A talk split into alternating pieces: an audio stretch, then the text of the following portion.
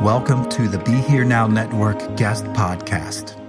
This series features talks from a myriad of modern spiritual teachers expanding on how we can all live a life in balance.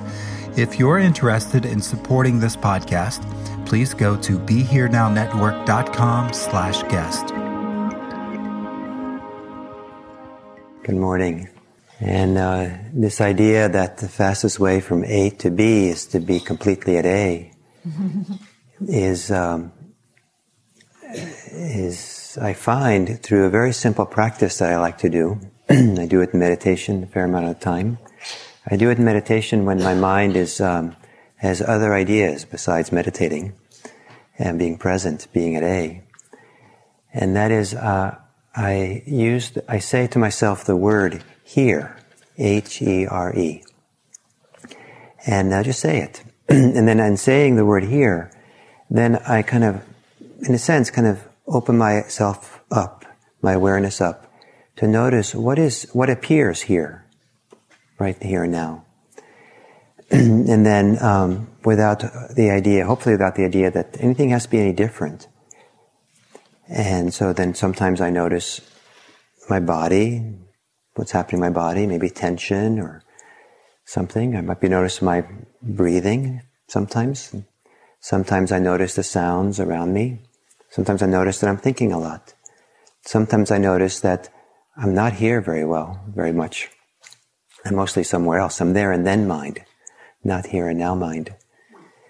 so I notice then I notice what it's like here, here to have a mind that's caught up in there and then. And then I'll, I usually then I say it again, here. And I say it again, here. And it's not the hear of a command to a dog, but it's the hear of kind of like hearing, like you know, listening. Kind of, oh, here, here. What's the here? Um, a little bit uh, like permission to be here, reminder. What is this now?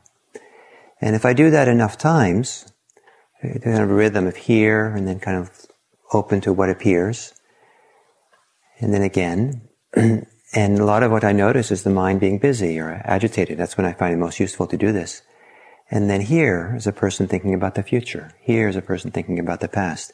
And then what's this like to be thinking about the future? I mean, not, not the causes and conditions of it so much, but what does it feel like to be thinking about the future? Then I'm here. Then I'm in the present moment.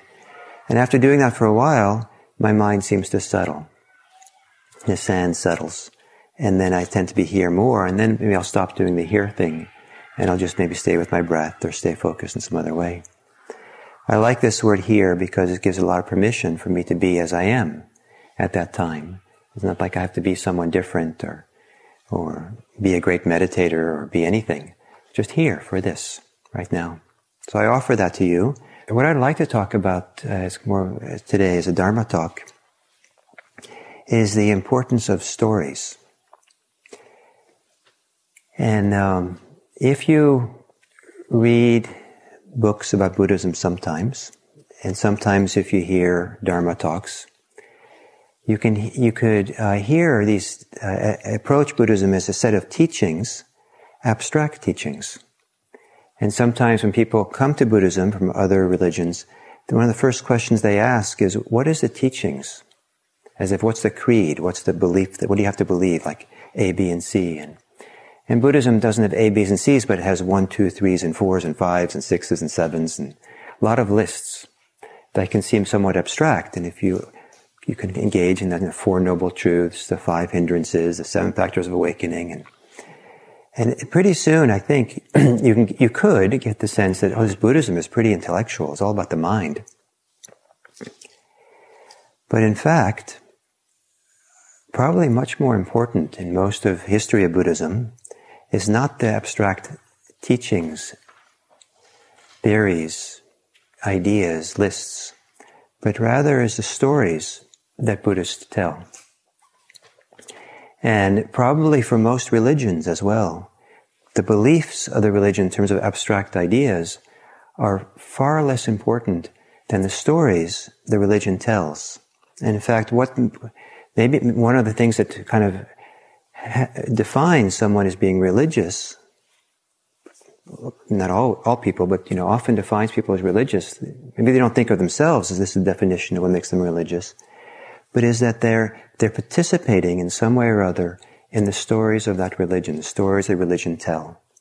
And the stories tell a religion. The religion tells a story, and people repeat it a lot. They repeat it to themselves, and they begin kind of applying the story or seeing how that story is true in their own lives or they see themselves going through that story in some way. And that part of being religious on a path, like Buddhism, could be, if you'd like, is to listen to the teachings, the stories that Buddhism teaches, and not hold them at arm's distance as something other from your life, but to consider how do they, how does this relate to your life? How does, how are you playing out the same story in some way? Um, what is a story and, and what does a story mean for you? But what it means is not something abstract. It's nothing that I could tell you what it should mean. You have to engage the story to find the meaning for you. And if you engage in a story, like you engage in a poem, maybe every time you engage, something new appears, something new understanding, new depth, new wisdom happens. And so in the Buddhist scene, we tell stories. The Buddha was a great storyteller. He told a lot of stories. And in fact, some of the key experiences of his life are repeated as stories that we repeat to this day. The Buddha himself, when he looked at some of the key experiences of his life, told it not in the abstract, you know, like this, I saw the Four Noble Truths, which he did say at times, but he also said, I saw the Four Noble Truths because I, and then he t- told the story about how he came to that. Stories are important. So I want to share you a little bit the, some of the classic stories of Buddhism and tell them in a particular way. You know, you know, of today. It could be that rather than what's important in, in Buddhism or religions is the story. Maybe what's more important is the storytelling. Because it's in the storytelling that we discover something, we discover ourselves today. So I might tell you a story, but it's how you tell the story to yourself that is important. And I've been teaching long enough to know that what I intend to get across, what I'm teaching, is not what necessarily people hear. And um, because it's, it's quite rich because we take it all in and we process it and we relate it to ourselves and our lives and our experience and the meaning becomes something different. So it's in the storytelling. And i'm sure that you'll tell stories. You'll listen to these stories and have your own telling of them. But maybe you'll find yourself in these stories so i'd like to start the stories with uh, the end of the buddha's life He was, he died when he was 80, 81 years old. And we don't know much about the story of the end of his life. And it seems like uh, the people who recorded the teachings of the Buddha weren't that interested in, in, the story of his life. So they didn't kind of record it in a kind of concise way. But if you piece some of the, some of the evidence together, when the Buddha was 80 years old, he was residing in his home country the foothills of the Himalayas. And he had um, a friend. You get, I get the sense that the, the Buddha had a lot of disciples and people he was connected to, but in terms of his close friends, there was one man who was a, a king named King Pasenadi. Was also kind of a student of the Buddha, but they kind of seemed like they knew each other for a really long time. Uh, maybe they even knew each other when growing up because they were the same age. Both of them were 80. And uh, so they shared a lot. Both of them were heads of, you know, Buddha was head of a monastic order, King Pasenadi was the head of a country. They consulted and talked over the decades that they knew each other. And when they were 80 years old, both of them, King Pasenadi came to see the Buddha to pay his respect. And it seems that what happened, that when King Pasenadi left seeing the Buddha to go back to his home country, um, he was usurped from the throne. And so he went into exile and he went to visit the neighboring king for refuge. The next thing we know, the Buddha is in the town, the city, the capital of his neighboring king. And King Pasenadi has died on his way to that capital. What seems to happen is that the Buddha, when he heard about the usurping, followed his friend, maybe to help him, support him to do something. That's a guess. But you know, it takes a lot, I think, to motivate an 80 year old man to walk hundreds of miles through northern India. Why would he do that? And then, as soon as he came to the capital, the story goes, he headed back home. He, I don't know, we don't know, we don't know why, but first he's up there at home, then he's in the capital, and then he's heading home. And it's, so he's heading home. He's 80, 81 year old man walking. And one of the stories that Buddhists like to tell down through the centuries, the way they depict the Buddha, is usually they depict him in the prime of life. You know, like we have the statue of the Buddha up there. You know, he's, he's 35, 36, he's strong, healthy, radiant, and people like their founder to be radiant and beautiful and stately and sit up straight and have a straight back in the scriptures that survive, the Buddha describes himself as an old man, bent over. You know, when you get old, bent over, full of wrinkles. Is that a good way of knowing your founder of your great religion? Bent over old guy with wrinkles. We don't, we don't usually tell that story, but hidden away in the text, there's that, such a realistic description, reasonable description there's an old man. He was bent over and wrinkled. And anyway, he's walking, walking hundreds of miles across India, and he's heading home. His friend has just died. He's heading home. And he gets sick. They say that he ate something that was uh, somehow didn't work for his body. So maybe something poisonous. And he was heading home, and he recognized that he was dying. And what his intention of walking north and back to his home country is, we don't know. Why it was important for him to head home, we don't know. Whether he really cared whether he reached home or not, we don't know. But that's where he was heading. And when he was ready to die, when his time came, he lay down outdoors under two trees, majestic trees that exist in northern India. It's called a sal tree. Lay down underneath two of them and uh, had his last words that he spoke to his disciples. And then he began, he closed his eyes and he touched back in to that experience he had as a six year old when he sat underneath the rose apple tree. The sense of well-being, peace, joy, collectedness, subtleness that he remembered when he was six. So he touched into that again. And then what he'd learned in the course of his own practice was that he could go further with that experience of subtleness and collectedness and well-being. And so he followed that deeper in, that he knew. He followed that path of deeper, deeper peace and well-being. And when he came to the place of the same place of equanimity and peace, deep, deep subtleness and stillness, from which he saw freedom, from which he experienced freedom, in that place, he seemingly let go fully and let himself pass away. One of the things in telling the story this way is the Buddha didn't make it home. He was heading home, he didn't make it, he died first. Is that meaningful? Maybe if you tell the story a certain way, understand it a certain way. It's meaningful for me as I tell the story today because you don't know if you're going to make it home. We don't know if we, we have plans, ideas, aspirations for our lives you know, maybe it would have, you know, would have been kind of perfect for him to, maybe had, you know, to complete his life where he began it.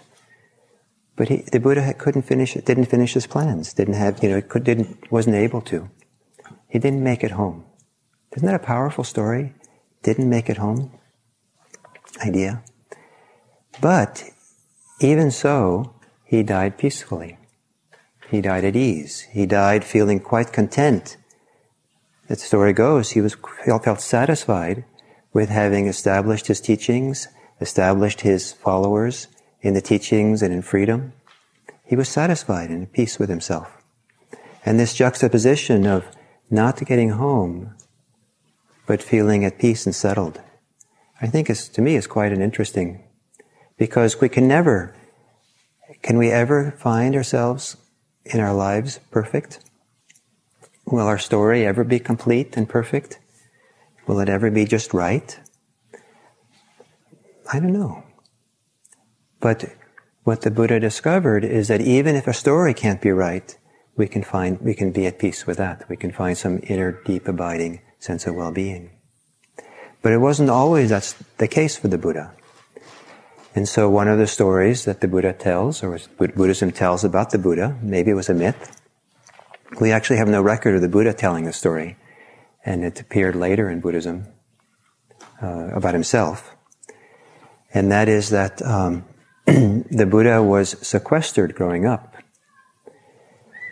because his father didn't want to have him see the human condition and the full challenges of the human life. So the Buddha lived kind of in palaces. He lived in, you know, like maybe the equivalents of the walled suburbs of Palo Alto or Beverly Hills or where you don't see what goes on in the wider world. And it's easy, I think, for many of us growing up in this culture here, uh, to one way or other live in live not so connected to the full range of what this life can be about. Whether you're privileged life, where you don't see um, the poverty of our life around us, or don't see sickness, old age, and death. For me, I didn't. The first time I saw someone who had died was not in my ordinary life here in America, but uh, was when I was 11 years old and I was uh, traveling with my parents in Nepal in Kathmandu, and back then in Kathmandu was they had only one asphalt street in Kathmandu, which I don't know how many, it was like four blocks long back then. It was kind of stepping back into distant time almost. And I saw there a young girl. I was told she was a young teenager, 13, 14 years old, um, wrapped in a blanket, being carried by a group of adults down to the riverbank to be cremated you know, so that was the first time I encountered something like that. It wasn't until I was 28 the next time that I saw someone who passed away. It's easy to, in our society. I know someone uh, who didn't see someone, a dead person, until she was 45 years old. Kind of amazing, right? And then only because she went to work as a chaplain in a hospital. And so in the emergency, she saw someone. So the idea of being, you know, not seeing the fullness of life.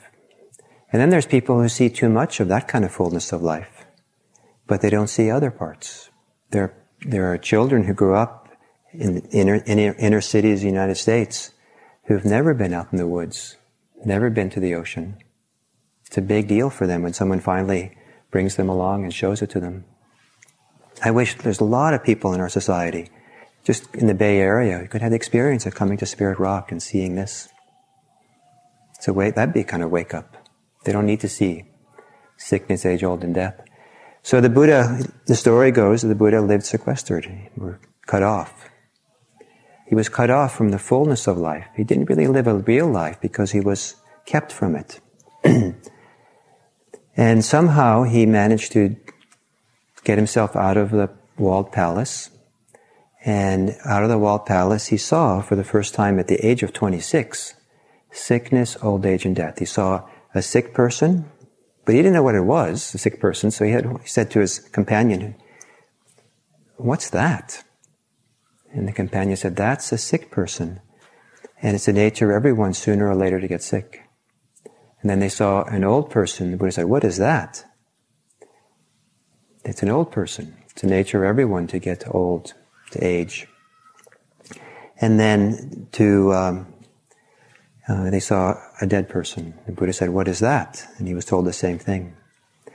And this story is so important of the Buddha leaving the palace and seeing these sights that they're uh, recorded in our tradition as being uh, the heavenly messengers, divine messengers. To see these things, they're so important uh, because for the Buddha, they were they, he saw something very significant about the nature of this life that he had ignored, hadn't seen, and it woke him up. It motivated him. And then he saw the fourth messenger.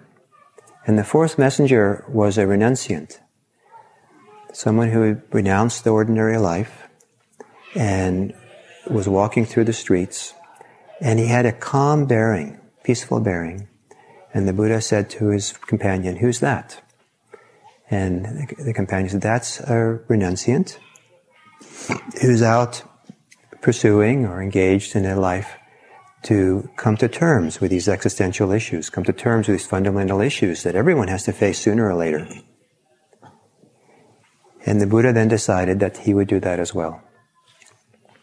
Here in the modern West, this story, for many people, the way they tell the story to themselves, when the Buddha left his family, a newborn child, his wife, that, um, you know, he was a no good, what's it called, the dad who leaves? Deadbeat. What? Deadbeat. Deadbeat. You know, and people are kind of horrified. How could, you know, in the, in the modern West, you know, that story of a father leaving a family like that is, in our context and culture, is not a good deal, usually. But I like to tell the story a little differently. it's a different culture, and we can't understand what the culture was like.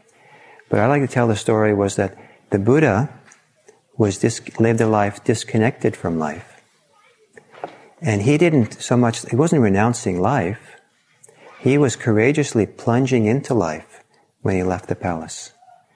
Just as some people, just as our kids and children, sooner or later have to leave our palaces or our protection and our little, and have to somehow, sooner or later, see the wider world, engage in it, and plunge into it. Uh, even when parents are not quite ready for their kids to go off, um, they they head off anyway. And they go off to see what's there. So the Buddha, you know, entered the world and he spent the next period of his life really in the world in a very full way.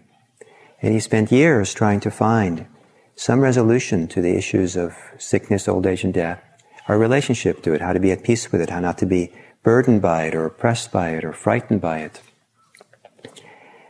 And um, after years of practice, exploring different things, that's when he had the memory of himself as six years old. And I love this idea that he remembered an experience of well-being he had under the rose apple tree when he was six years old as being really the, what opened the door for Buddhism to, to be, for the Buddha to follow, find the, the path of practice, the resolution of his questions, to find um, the teachings that he found. The doorway, what opened the door for that was an experience he had when he was six years old. So maybe you don't need a PhD in Buddhism to understand Buddhism. Maybe it's not such abstract teachings and ideas, but it's something that's accessible in, even for a six year old, an entry point for some six year olds. A six year old heart has access perhaps to some feeling of some knowing. It's not abstract, it's something experiential and immediate that's available. And it's a reference point, a reference point of peace, of well being, of not being caught, a reference point of being free, a reference point of being at ease, being calm, some kind of reference point like that. And then taking that reference point seriously, not succumbing to the other stories that we tell ourselves, the stories that other things are more important.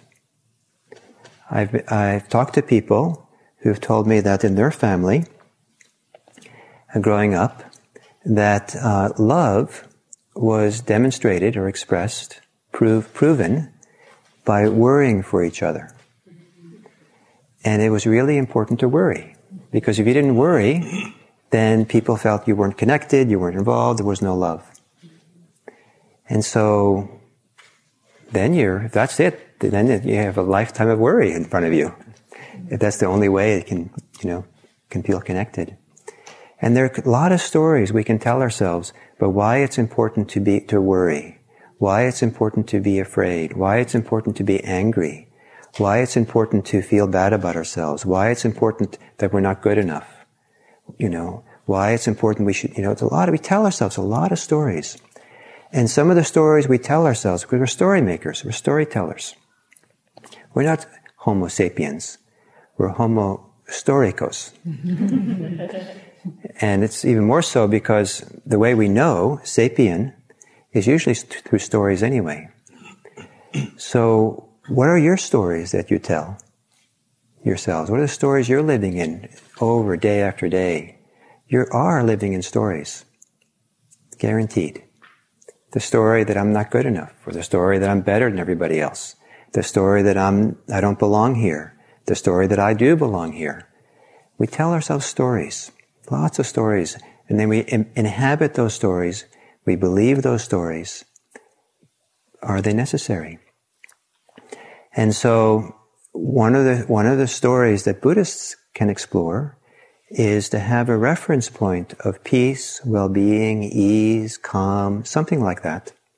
Doesn't have to be much. And use that to question, to ask the question, is it worth sacrificing my peace for what I'm doing right now, how I am right now? What is worth sacrificing your well-being, your peace, your calm for? What do you sacrifice it for? What do you give it up for? And then to look at that more deeply. What's the story you're telling yourself that says that it's worthwhile and appropriate to give up your well-being and peace at this moment. I mean, it's so, it's, it's so simple as, you know, such a mundane, simple example that maybe you all recognize. And that question can be when you drive your car. I can be at ease driving my car, and just like that, the light in front of me turns yellow, and I sacrifice my ease to get through the intersection. What's more important, my ease or the intersection? And to ask that question. But how about in bigger things? Uh, you know, something goes wrong. The other day I had, just two days, I had a little accident in my car where I broke the side view mirror by running, crashing into it, into a, a neighbor's tr- trash can. So that's interesting. And um, in the past, I would have got all worked up. But is it worth while? Is it worth getting worked up? Worthwhile getting lost in the stories? Well, now I have to go and figure out how to fix it, and what a drag, and where am I going to find the time? And this is terrible, and it's going to be embarrassing. I certainly can't tell anyone about it. Um, you know, or do I sacrifice my well-being for all those stories and thoughts? If you see you have the choice, if you see it going on, you can be free. So in Buddhism, we tell stories to help us understand how we're storytellers and then learn how to be wiser about the stories we tell. To understand which stories we don't have to tell anymore or which stories we might tell, but we don't have to inhabit. And which stories are more useful to have. And so one of the stories that Buddhists tell is a story of the four heavenly messengers and how important and useful it is. There's a way of relating to the heavenly messengers, to sickness, old age, and death, and the renunciant example that can be liberating. can be motivating, can be meaningful. And there's ways to relate to those experiences and events that can do the opposite, that can oppress us, weigh us down. Which, which story will you tell? Which story are you living in when you encounter these things? So the Buddha then um, used that experience, told a story, remember the story of when he was a little kid, used that as a reference. And then he entered into deeper states of well-being. And at some point, when he was peaceful and still enough, um, he saw another story. And how what, it, what it meant for him to see this story is interpreted. I don't know what it means that when he saw this story, but it was very important for him. And he saw, the story he saw, or the vision he had, was uh, himself over many, many lifetimes. He saw back, lifetime after lifetime. And he saw what he was like, the life he lived in those lifetimes. And the way it's described, it's very formulaic, as if, you know, the basic ideas of human life in each of those stories. Each of us share basic formulas of human life, you know, basic patterns, in this lifetime, who knows, over many lifetimes of being born, the challenges of growing up, periodically being sick, encountering sickness, old age, and death, maybe perhaps leaving home, being on our own, being connected to others, not being connected to others, being insiders, outsiders. Many, many things can occur, certain things. And he saw this. So he saw kind of, I think, you know, a common humanity of all of us. And he saw how people live their lives, how they occur in their lives. And then he saw another story. And he, this is a particular frame with which to understand the common life that we all live. He saw that depending on how people cling, depending on how people, uh, the intentions that they act on, whether they act on their goodness or they act on their ill will, if they act on their generosity or they act on their greed, there, are people experience different consequences in their lives. And that was really a key when he started seeing that the quality of the inner mind, the intention that the mind has, has huge consequences on our well-being. And when he saw that, then, only then, did he see the Four Noble Truths. Then did he, then he saw that yes, if you look deeply into the mind and see this common experience of human life, if you really can sit quiet and still and look deep into the roots of the mind, you can see that if you cling, you will suffer. And if you let go of that clinging, that suffering will fade away. And that was what liberated him, that deep insight. Because I guess what happened then when he saw that, then he was able to let go of his clinging.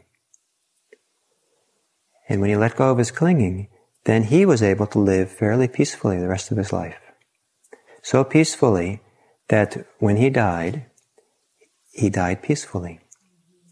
And as you know, there are religions in this world that put a lot of emphasis. A huge part of the story of the religion is how the founder dies. And I think, you know, we don't tell that story of the Buddha dying enough, I think. It's such a great story, example Of, this is a one way to die, one way to live a life, to die peacefully. And I'll end with a story, true story that I encountered here at Spirit Rock.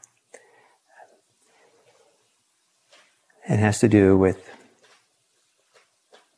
parenting and encountering the heavenly messengers and the story you, you can tell yourself and how consequential it is.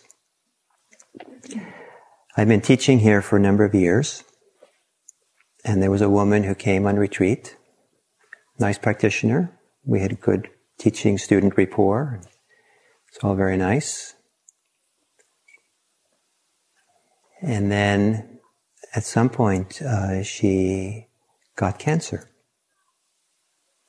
So went through treatments and all that, and didn't know how it was going to turn out. But at some point, uh, it was kind of clear that she was going to die. We didn't know how long she was going to, she had, but that was the direction it was taking. But, I think this is the big but, she had a child who was something like 11 years old. So that's a big challenge. You know you're dying and you have a child who's 11. And she was really angry. And she did a lot of work. She really tried to live and tried to cure herself. But at some point it was clear. This, she came to a retreat here and it was clear. She was, she was, this, this was where she was going. We didn't know how long she had anymore. And she was really angry. Reasonable enough. So then I told her that how she died was going to have an impact on the life of her child for the rest of the child's life. If she died angry, that was going to set a condition for the child's relationship to life and relationships and many things for the rest of their life. And if she died peacefully, in an authentic way, that would create a very different condition for her child. And when I told her that, kind of, you could see her light, some kind of light go on in her eyes. And um, then some months later, her husband told me that she had died. She died at home in bed. And when she died, with her husband and her child there with her, when she took her last breath, the child went with her father outside into the garden and got a flower and brought the flower back and put it on the mother's chest. And I thought, this is good. She was able to do her death in a way that hopefully worked well enough. Different condition if you died kicking and screaming and yelling and angry. She had a different story, she told herself. She encountered this, the messenger in a way, and she was motivated. So here in Buddhism, we tell ourselves a story of the heavenly messengers, story of reference points, important reference points for peace and freedom and well-being, stories of using those reference points to enrich our lives, to fill our lives, to find freedom in our lives. And stories of coming to terms with the really common experiences of our life that it's never going to be perfect. The Buddha didn't make it home. And if we're looking for our happiness and well-being and having everything in our life be perfect and work out, then perhaps we don't give the best teachings that we can to our children. And perhaps the best teachings we can give to our children is how we are when things don't work out the way that they should, or we wish they did. But we discover that there's something else here. There's freedom. There's an open heart. There's compassion. There's love. There's letting go and finding a way of being at ease with this life as it is. So that's that this is my telling of the story. And others will have different tellings of the story. And it doesn't doesn't have to be that my telling of story is the best telling or the right telling or the true telling. I think what's really important from my point of view, is that how do you tell the story? How do you live in those, these stories of Buddhism? And how do you live it in different days? And how do you use this as a reference point for your life? You can use other reference points. But if you're engaged in Buddhist practice, and this is a very important tradition for you to be practicing in, um, you might see about becoming a better storyteller, a more frequent storyteller, until such a point you, you also see through the storytelling mind and discover the freedom that's also beyond telling stories.